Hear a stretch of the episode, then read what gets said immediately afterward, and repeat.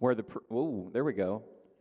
Welcome guests where the preacher doesn't know how to use the microphone. We're glad that you're here this morning and happy fourth of july weekend to everyone who is here. And like jason mentioned in his prayer uh, please be in prayer for our student ministry as they are in mexico this week uh, serving at the city of children and are being a blessing there. And so pray for all of those students and adults who are who are going to be away for the rest of the week. And I hope that those who are traveling and maybe watching online or however you're celebrating this weekend, I hope that it is a wonderful uh, weekend for you as we remember Independence Day weekend uh, over the next couple of days. Um, as Jason mentioned earlier in his prayer, also, we're in this sermon series that we're calling Life Changing Conversations with Jesus. And over the course of the summer, Kevin and I have been leading us through a series where we're looking at these different conversations that Jesus has asking the question what might Jesus teach us about how we are to have conversations in our world today? Uh, and today we're going to be looking at a passage in John chapter 20. And so if you have your Bible, you can open up to John 20. And if you don't, that's okay. The words will be on the screen behind me. Here we read On the evening of that first day of the week, when the disciples were together, with the doors locked for fear of the Jewish leaders, Jesus came and stood among them and said, Peace be with you. After he said this, he showed them his hands and side. The disciples were overjoyed when they saw the Lord. Again, Jesus said, Peace be with you. As the Father has sent me, I am sending you. And with that, he breathed on them and said, Receive the Holy Spirit. If you forgive anyone's sins, their sins are forgiven. If you do not forgive them, they are not forgiven. Now, Thomas, also known as Didymus, one of the twelve, was not with the disciples when Jesus came. So the other disciples told him, We have seen the Lord. But he said to them, Unless I see the nail marks in his hands, and put my finger where the nails were, and put my hand into his side, I will not believe. A week later, his disciples were in the house again, and Thomas was with them. Though the doors were locked, Jesus came and stood among them and said, Peace be with you. Then he said to Thomas, Put your finger here. See my hands. Reach out your hand and put it into my side. Stop doubting and believe. Thomas said to him, My Lord and my God. Then Jesus told him, Because you have seen me, you have believed. Blessed are those who have not seen and yet have believed. Jesus performed many other signs in the presence of his disciples, which are not recorded in this book. But these are written that you may believe that Jesus is the Messiah, the Son of God and that by believing you may have life in his name. Let's pray. Dear God, thank you for this morning, for the space and this community that you have gathered together, that we are allowed to be here and turn our hearts to you. And now, as we turn our hearts to you through the proclaiming and preaching of your word, I pray that you would give me the gift of preaching and teaching, and that you would give us all the gift of open hearts, that we would hear your voice and be transformed by it more into the image of your Son, Jesus. It's in His name that we pray. Amen. In 1998, there was a movie released called The Truman Show. Some of you may have seen it, you may remember. If not, a quick refresher on the plot of the movie. Uh, it tells the story of this man named Truman Burbank, played by Jim Carrey, who is living his life in this quiet and peaceful town of Seahaven Island. He's going about his daily life completely unaware that there are millions of people watching his every move. The Truman Show. You see, he lives in this large bubble in the movie that he has no idea exists. And there are cameras everywhere watching and recording his every move and broadcasting it to the world in the most popular TV show of the time, The Truman Show. Everyone is aware except Truman Burbank. Until a moment in the movie where some events begin to happen and he begins to piece these clues together that there might be more going on to his life than him just living his life. And so, as the next few scenes develop, he is putting these clues together. And then there is this turning point moment in the movie where Truman lets everyone know that he realizes what's going on. And he looks directly in one of the invisible cameras and he speaks directly to the audience. And now everybody knows that he knows what's really going on. And this moment in the movie where he turns and addresses the audience through the TV screen is actually a popular technique in movie and films and in books and different storylines that we follow. And this technique is called breaking the fourth wall. You may have heard it before, but the fourth wall is that invisible wall that stands between the story that's happening and the viewer who is watching it. The fourth wall is that assumed agreement between those who are watching the story and those who are telling the story. But breaking the fourth wall is a technique that is sometimes used in movie or film or literature or TV, where that fourth wall is broken and the audience who is watching is direct, directly addressed. And so, if you've seen The Office, or if you've seen Wayne's World, or Ferris Bueller, or Deadpool, or my personal favorite, Saved by the Bell, then you know this experience of that breaking the fourth wall, where you're directly addressed by someone in the storyline. And if you've ever been on the receiving end of this breaking the fourth wall, then you know the effect that it has on you as a viewer. You feel more invited into the story. You feel more intimately connected with the story that's unfolding.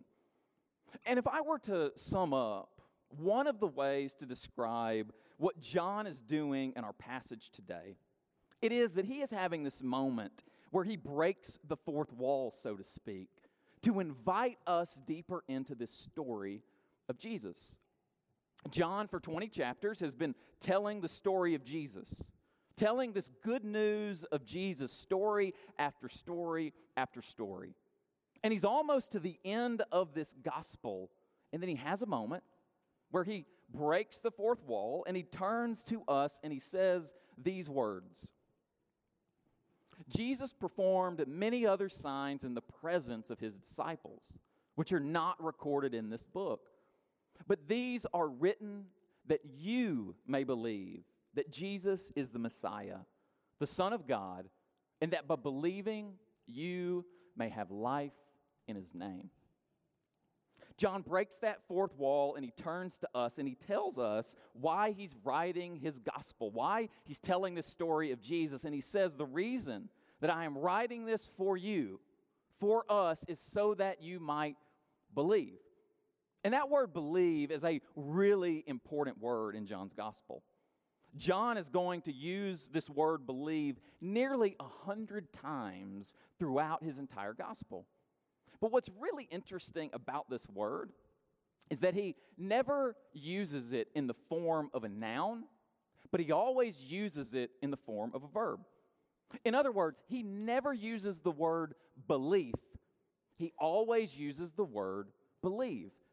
And by doing that, he's trying to communicate something about what he believes it means to be a person of faith. To be a person of faith means to be a person of faithing. That belief is not some distant, abstract thing that we can analyze from a distance, but we are believing people. Belief is about being active, belief is something that is alive, it is vibrant. We are believing people, not belief people. And so for John, he wants us to be those kinds of people who believe in Jesus, who are invited into this story, who become a part of it and let it shape and animate and move our lives in dynamic ways. And when you read this, it makes sense that John would address us at this point in the gospel because of the story that he tells right before this. It's that story that we just heard read that a lot of us know, that a lot of us have typically called the story of doubting Thomas, which I personally don't like that title for this story. It's never in the text called the story of Doubting Thomas. And if you think about it, usually when we say Doubting Thomas, we, we kind of do a couple of things that I don't like that we kind of impose on the text. The first is by calling this a story of doubting Thomas, I think we mislabel the nature of Thomas. And by that I mean, when we call him doubting Thomas, we usually kind of have an air of disappointment. Kind of, how could someone want more proof after Jesus had been raised to the dead? We kind of pat Thomas on the head. But I don't think that's really fair to appreciate the perspective of Thomas. If you think about his perspective, it makes total sense what he requests in this closing scene in John's gospel. Just imagine this from his perspective. There he is with Jesus for three years, following him, going through ups and downs, going through hills and valleys, coming into this deep and intimate relationship with this man who becomes not just a teacher, but a Lord and master, and he's following him and following him, and then out of nowhere, his friend is killed in one of the most horrific ways possible. And for three days, Thomas is left to kind of wonder and wander in his grief. Uh, he is left to, to be uncertain about what his future holds. All of his dreams and hopes feel like they are crushed forever. And then, three days later, his closest of friends, these other disciples, come to him and say, We have seen the Lord. And so, from Thomas's perspective, you would want to be able to see Jesus too. You would want to be able to have the same experience that your closest friends for the last three years actually got to experience. Of course, of course, you would want to see Jesus. Of course, you would want to touch him and be in his presence in the same way that your friends, these other disciples, were. I think it's unfair to call Thomas doubting Thomas. If we're going to call Thomas anything, let's call him not doubting Thomas, but desiring Thomas. He desires this deeper experience of Jesus. And, and that's one reason why I don't love calling this story the story of doubting Thomas. And the second reason is simply because when we call it the story of doubting Thomas, we, we miss the nature of Jesus that I think is so important for us to see because what we see in the person of Jesus in this moment is this beautiful picture of who Jesus is. Jesus is fully aware of the desires of Thomas. Jesus is fully aware of what he wants, fully aware of those things. And then what happens a week later? Almost an identical scene unfolds. The same room where those disciples were before, except this time, Thomas is with them. John uses the same exact language to describe Jesus showing up and appearing among them.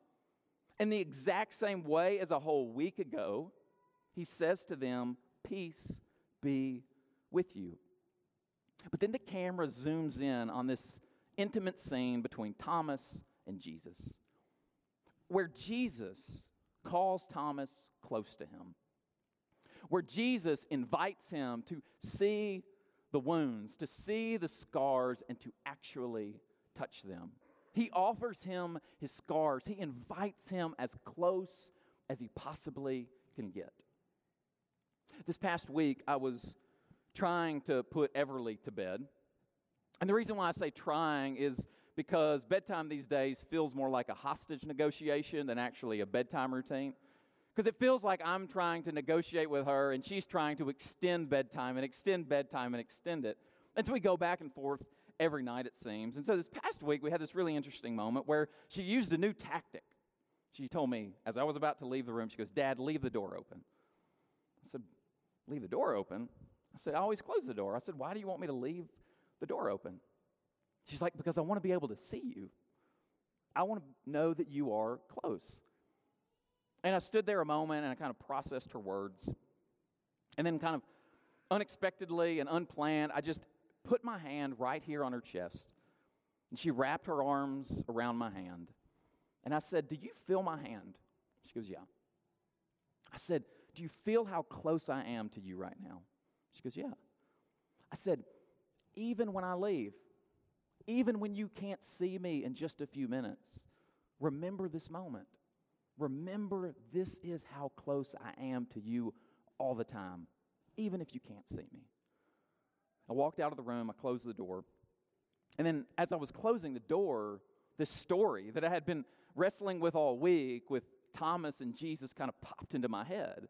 And I kind of had this aha moment where I realized that in this moment with, with Jesus and Thomas, Jesus isn't so much scolding Thomas here as much as is Jesus is summoning Thomas. That, that Jesus is summoning Thomas into this deeper relationship with him.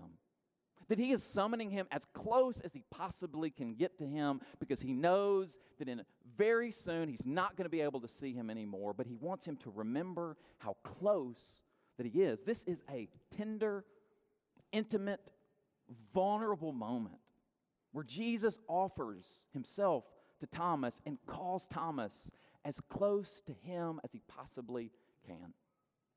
What's fascinating and I think so important for us to pay attention to is not just the fact that Jesus is willing to respond to Thomas's desire, but it's the way that he responds to Thomas's desire that I think so important.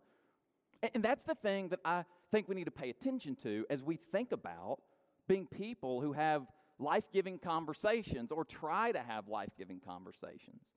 I think what we see modeled here by Jesus is something important for us to pay attention to as we think about what are the kinds of people we're going to be when we speak and have conversations with others. And here's the way that I would say it life changing conversations happen, not just because of what we speak, but also because of the way that we speak. Life changing conversations happen, not just because of what we speak, but also because of the way that we speak. What is so important, I think, for us to notice in this passage between Jesus and Thomas is how intimate and personal and vulnerable of a moment it is for Jesus to act this way towards one of his disciples, even when he's in this place of disbelief and doubt. And if you can see that glimpse of who Jesus is, you're also going to see that glimpse of who Jesus is in the stories right before this one. Because what do we have? We have at the beginning of John 20 what? Mary, deep in grief, she thinks someone has stolen the body of her Lord. And she's weeping. And what does Jesus do? He comes to her and he speaks her name, Mary. And it's not just the speaking of her name that is so personal, it's she hears it in the tone of the Savior that she had grown to know over the last many years. You read the very next story, and what do you have? You have this group of disciples who were so afraid that they have the doors locked on this house. And what does Jesus do? He comes to them, he shows up, and he offers them peace. And he doesn't just offer them peace, but he also breathes on them and commissions them to go out into the world. Breathing on them is this intimate, personal, vulnerable act on behalf of Jesus towards these disciples. And then you get to Thomas and you see more of the same. Jesus, knowing that Thomas is in this place of doubt, knowing that he has these deep desires, and him calling him as close as he possibly can. Not just saying, look at this, but also touch these very scars and wounds. Put your hands right here. Put your hand here. Don't doubt. Believe.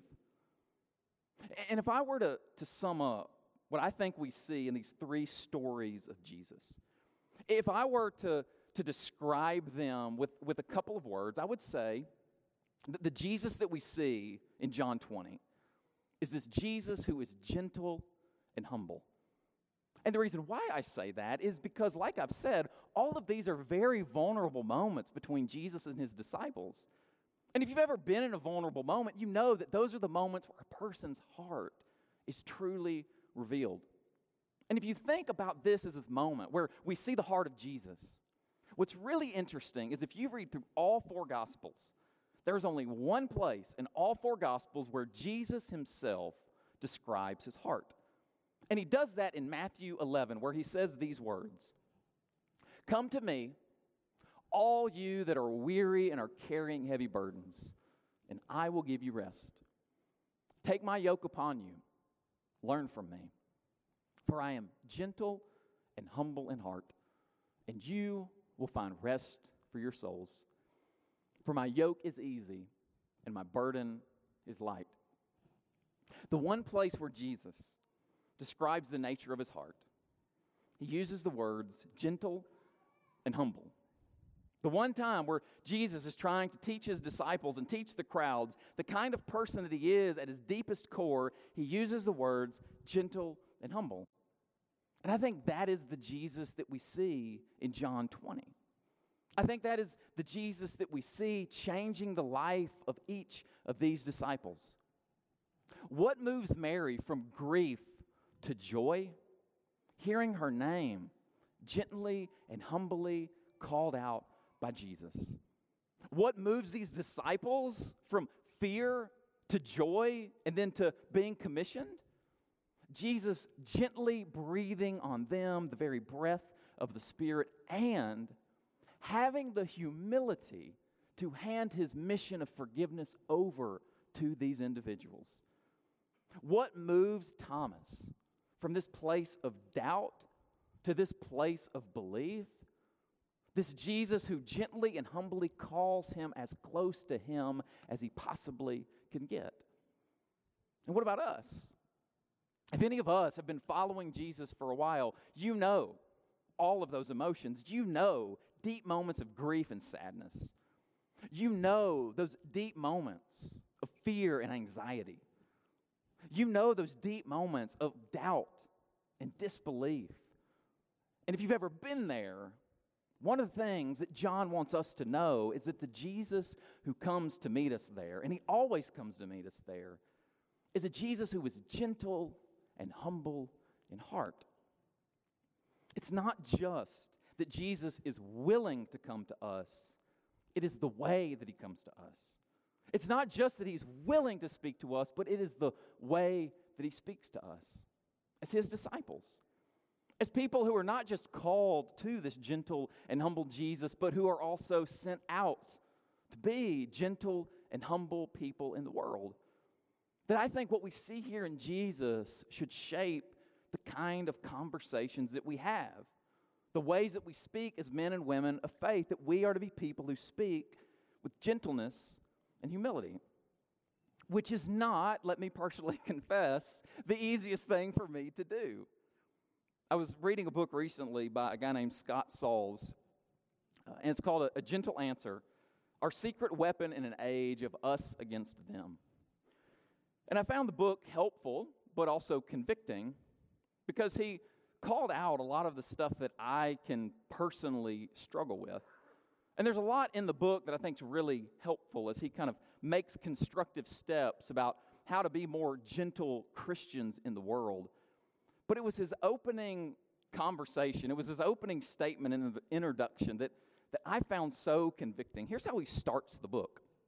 He says this In our current cultural movement, moment, outrage has become more expected than surprising, more normative than odd, more encouraged than discouraged, more rewarded than rejected. Outrage undergirds each day's breaking news it's a part of the air we breathe, a native language, a sick helping of emotional food and drink to satisfy our hunger for taking offense, shaming, and punishing. Outrage has become something we can't get away from, partly because we don't want to get away from it. Instead of getting rid of all bitterness, rage, and anger, as Scripture calls us to do, we form entire communities around our irritations and our hatreds. Tribes and echo chambers form, social media feeds grow, political pontifications multiply, book deals prosper, podcasts rant, and churches split. Outrage sells. For our generation, hate has been commodified, it has been turned into an asset. Outrage sells. For our generation, hate has been commodified, it has been turned into an asset.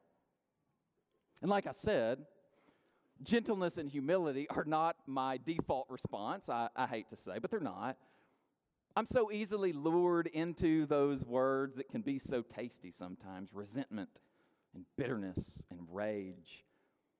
And, and, I thought about this quote and why it convicted me so much.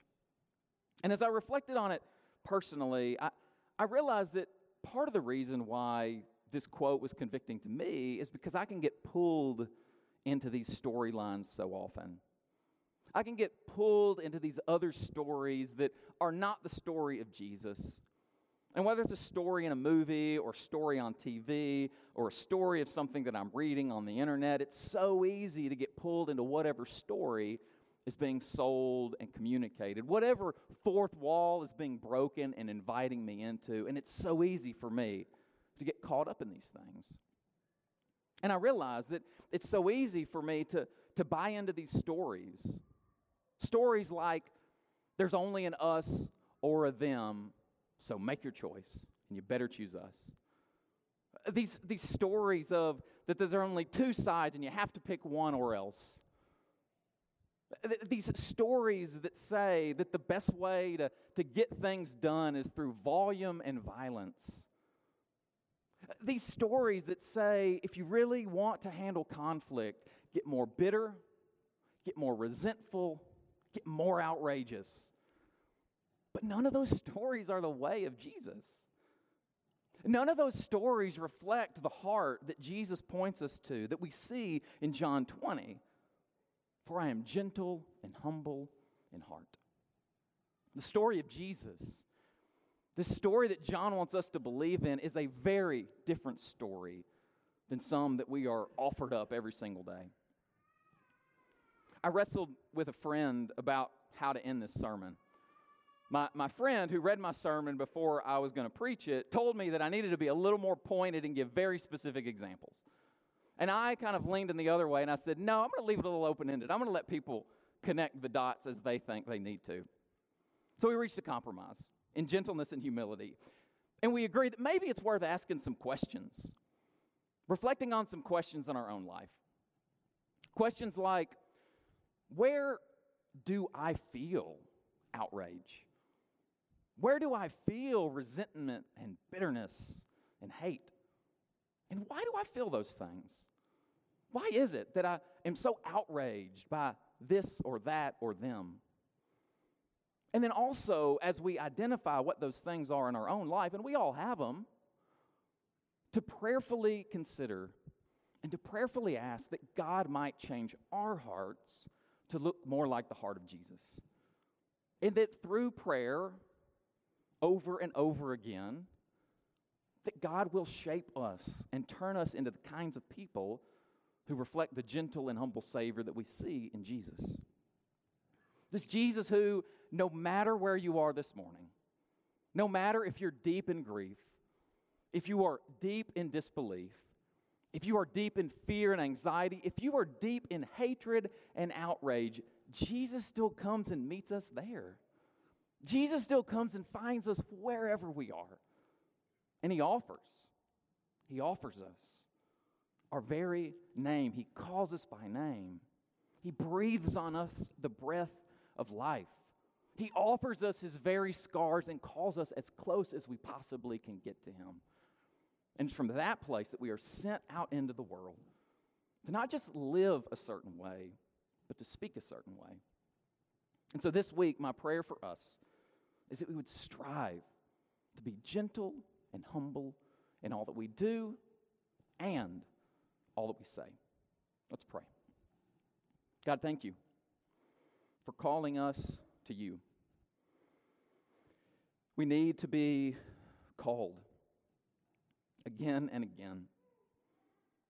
We get off track, we lose focus, we get distracted, we get caught up in false stories. We get caught up in false stories about Jesus. I pray you would call us back to your heart and that we could be there and rest there and be transformed from that place. And in due time and in due season, you would send us back out into the world to be your people who reflect you in all that we do. And we pray these things in Jesus' name. Amen. If you have any response to the invitation this morning, you can come forward and we can take your response. We can baptize you into Jesus. If you would rather not come to the front and you have prayer requests that are on your heart and you would like someone to pray with you, we have shepherding couples in the back who are more than happy to meet with you and pray with you. Whatever your response is, if you have one, you can do that now while we stand and sing.